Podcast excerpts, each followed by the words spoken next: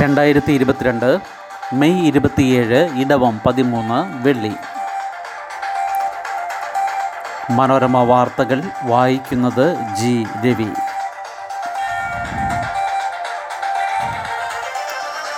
School താൽക്കാലിക നിയമനം employment exchange വഴി. സർക്കാർ സ്കൂളുകളിൽ അധ്യാപക അനധ്യാപക ഒഴിവുകളിലെ താൽക്കാലിക നിയമനം എംപ്ലോയ്മെന്റ് എക്സ്ചേഞ്ചുകളിലൂടെ നടത്തണമെന്ന് പൊതുവിദ്യാഭ്യാസ ഡയറക്ടർക്ക് എംപ്ലോയ്മെന്റ് ഡയറക്ടറുടെ കത്ത്. തീരുമാനം വ്യക്തമാക്കാതെ പൊതുവിദ്യാഭ്യാസ ഡയറക്ടർ കത്ത് വിദ്യാഭ്യാസ ഉപഡയറക്ടർമാർക്ക് തുടർ നടപടികൾക്ക് അയച്ചു കൊടുത്തു. വകുപ്പ് ഉത്തരവില്ലാതെ എന്ത് നടപടി സ്വീകരിക്കണമെന്ന ആശയക്കുഴപ്പത്തിലാണ് ഉപഡയറക്ടർമാർ. പുതിയ അധ്യയന വർഷം ആരംഭിക്കാൻ അഞ്ച് ദിവസമേ ബാക്കിയുള്ളൂ. ഒഴിവുകൾ നികത്തുന്നതിനുള്ള അഭിമുഖം മിക്ക സ്കൂളുകളിലും ആരംഭിച്ചു കഴിഞ്ഞു. അധ്യാപക രക്ഷാകർതൃ സമിതിയുടെ നേതൃത്വത്തിൽ അപേക്ഷകരെ വിളിച്ച് അഭിമുഖം നടത്തിയാണ് നിയമനം. എന്നാൽ ഇതിനു പകരം ഒഴിവുകൾ നിയമപ്രകാരം എംപ്ലോയ്മെന്റ് എക്സ്ചേഞ്ചിൽ അറിയിച്ച് നിയമനം നടത്തണമെന്നാണ് എംപ്ലോയ്മെന്റ് ഡയറക്ടറുടെ കത്തിൽ പറയുന്നത്. എംപ്ലോയ്മെന്റ് എക്സ്ചേഞ്ചുകളിൽ നിന്ന് യോഗ്യതയും സംവരണവും അടക്കമുള്ള വ്യവസ്ഥകൾ പരിഗണിച്ചു നൽകുന്ന പട്ടികയിലുള്ളവരുടെ അഭിമുഖം നടത്തി താൽക്കാലിക നിയമനം നടത്തണമെന്നാണ് നിർദ്ദേശം. അതിജീവിത മുഖ്യമന്ത്രിയെ കണ്ടു. ഒപ്പമുണ്ടെന്ന് സർക്കാരിന്റെ ഉറപ്പ്. ഡി ജി പിയെയും ക്രൈംബ്രാഞ്ച് മേധാവിയെയും വിളിച്ചു വരുത്തി മുഖ്യമന്ത്രി നിർദ്ദേശങ്ങൾ നൽകി. പീഡനത്തെ അതിജീവിച്ച നടി മുഖ്യമന്ത്രി പിണറായി വിജയനെ സന്ദർശിച്ച് കേസന്വേഷണം സംബന്ധിച്ച ആശങ്കകൾ അറിയിച്ചു. നീതി ഉറപ്പാക്കുമെന്നും എതിർപക്ഷത്ത് എത്ര ഉന്നതനായാലും നടപടി ഉണ്ടാകുമെന്നും മുഖ്യമന്ത്രി ഉറപ്പു നൽകി. സെക്രട്ടേറിയറ്റിലെ മുഖ്യമന്ത്രിയുടെ ചേംബറിൽ കൂടിക്കാഴ്ച പതിനഞ്ച് മിനിറ്റോളം നീണ്ടു. കേസിൽ തുടക്കം മുതൽ സർക്കാർ ചെയ്ത കാര്യങ്ങൾ മുഖ്യമന്ത്രി വിശദീകരിച്ചു. എന്നും അതിജീവിതയ്ക്കൊപ്പമാണ് നിലകൊണ്ടത് അത് തുടർന്നുമുണ്ടാകും. കോടതിയെ സമീപിച്ചത് സർക്കാർ നടപടിയിലെ വീഴ്ചകളുടെ പേരിലല്ലെന്ന് അതിജീവിത പറഞ്ഞു. ചില കാര്യങ്ങളിൽ അനുകൂല ഉത്തരവ് വേണം. അന്വേഷണത്തിന് കൂടുതൽ സമയവും ലഭിക്കണം. ഒപ്പം നിൽക്കുന്ന സർക്കാരിനും മുഖ്യമന്ത്രിക്കും അവർ നന്ദി പറഞ്ഞു. നിഷ്പക്ഷ അന്വേഷണം വേണമെന്നും തുടരന്വേഷണം അവസാനിപ്പിക്കരുതെന്നും ആവശ്യപ്പെടുന്ന നിവേദനം മുഖ്യമന്ത്രിക്ക് നൽകി. തുടർന്ന് മുഖ്യമന്ത്രി അടിയന്തരമായി സംസ്ഥാന പോലീസ് മേധാവി അനിൽകാന്തിനെയും crime branch A D G P Sheikh Darvesh സാഹിബിനെയും വിളിച്ചു വരുത്തി കേസന്വേഷണം കാര്യക്ഷമമാക്കാനുള്ള നിർദ്ദേശങ്ങൾ നൽകി. സർക്കാരിനെതിരെ സംസാരിച്ചിട്ടില്ലെന്നും അങ്ങനെ തെറ്റിദ്ധാരണ ഉണ്ടായെങ്കിൽ ക്ഷമ ചോദിക്കുന്നെന്നും അതിജീവിത പിന്നീട് മാധ്യമങ്ങളോട് പറഞ്ഞു. കോഴിക്കോട് വയനാട് ജില്ലകളിൽ യെല്ലോ അലർട്ട്. കേരളത്തിൽ വ്യാപക മഴയ്ക്ക് സാധ്യത. പത്തനംതിട്ട ആലപ്പുഴ കോട്ടയം എറണാകുളം ഇടുക്കി തൃശൂർ മലപ്പുറം കോഴിക്കോട് വയനാട് ജില്ലകളിൽ യെല്ലോ അലർട്ട് കേരള ലക്ഷദ്വീപ് തീരങ്ങളിൽ മത്സ്യബന്ധനത്തിന് നിരോധനം.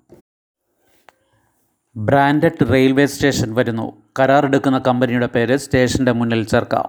റെയിൽവേ സ്റ്റേഷനുകൾ ബ്രാൻഡ് ചെയ്യാൻ ദക്ഷിണ റെയിൽവേ കരാർ ക്ഷണിച്ചു.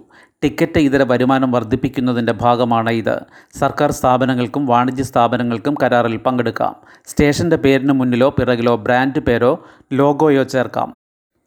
കൊച്ചി മെട്രോ സ്റ്റേഷനുകളിൽ ചിലത് ബ്രാൻഡ് ചെയ്തിട്ടുണ്ട്.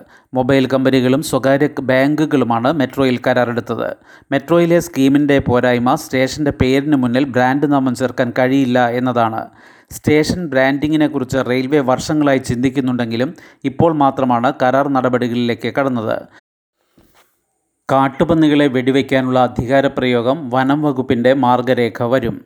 ജീവനും സ്വത്തിനും ഭീഷണിയായ കാട്ടുപന്നികളെ വെടിവെച്ച് കൊല്ലാനുള്ള അധികാരം തദ്ദേശ സ്ഥാപനങ്ങൾക്ക് നൽകുമെങ്കിലും അത് പ്രയോഗിക്കുന്നത് സംബന്ധിച്ച് വനം വകുപ്പ് കർശന നിയന്ത്രണം ഏർപ്പെടുത്തും.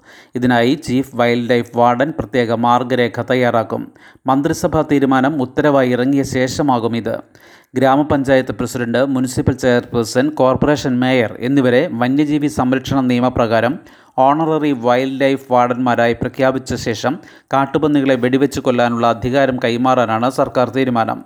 എന്നാൽ ഇവരുടെ അധികാരപ്രയോഗത്തിൽ പൂർണ നിയന്ത്രണം തങ്ങൾക്കുണ്ടാകണമെന്നാണ് വകുപ്പിന്റെ നിലപാട്. കാട്ടുപന്നികളെ കൊല്ലുന്നതിനും ജഡം സംസ്കരിക്കുന്നതിനും ജനജാഗ്രത സമിതികളുടെ സേവനം ഉപയോഗപ്പെടുത്തുന്നത് സംബന്ധിച്ചും വ്യവസ്ഥയുണ്ടാക്കും. നിലവിൽ തോക്ക് ലൈസൻസ് ഉള്ളവരെ പഞ്ചായത്ത് എംപാനൽ ചെയ്യുമ്പോൾ സമാന്തര അന്വേഷണം നടത്തിയ ശേഷമാകും അംഗീകാരം നൽകുക.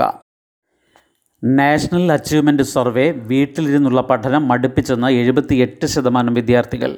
കോവിഡും ഓൺലൈൻ പഠനവും സ്കൂൾ പഠന നിലവാരത്തെ ബാധിച്ചതായി സർവേ ചൂണ്ടിക്കാട്ടുന്നു. എഴുപത്തിയെട്ട് ശതമാനം വിദ്യാർത്ഥികളും വീട്ടിലിരുന്ന പഠനം വലിയ ഭാരമായെന്ന് വെളിപ്പെടുത്തി.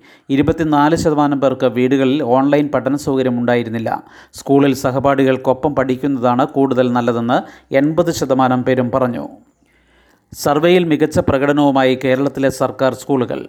മൂന്നാം ക്ലാസ്സിൽ ഭാഷാ വിഭാഗത്തിൽ സ്കോർ മുന്നൂറ്റി നാൽപ്പത്തി നാലാണ് എയ്ഡഡ് സ്കൂളുകൾ മുന്നൂറ്റി നാൽപ്പത്തി ഒന്ന് സ്വകാര്യ സ്കൂളുകൾ മുന്നൂറ്റി നാൽപ്പത്തിരണ്ട് എന്നിങ്ങനെയും.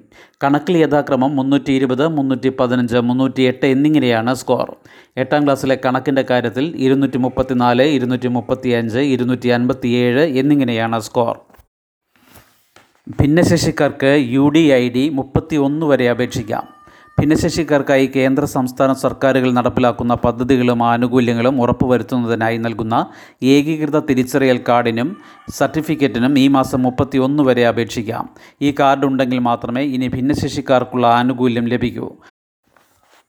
കാർഡിനും സർട്ടിഫിക്കറ്റിനും ഓൺലൈനായി രജിസ്റ്റർ ചെയ്യണം. സാമൂഹിക നീതി വകുപ്പ് തദ്ദേശ സ്ഥാപനങ്ങൾ കുടുംബശ്രീ അങ്കണവാടി എന്നിവിടങ്ങളിൽ നിന്ന് വിവരങ്ങൾ ലഭിക്കും.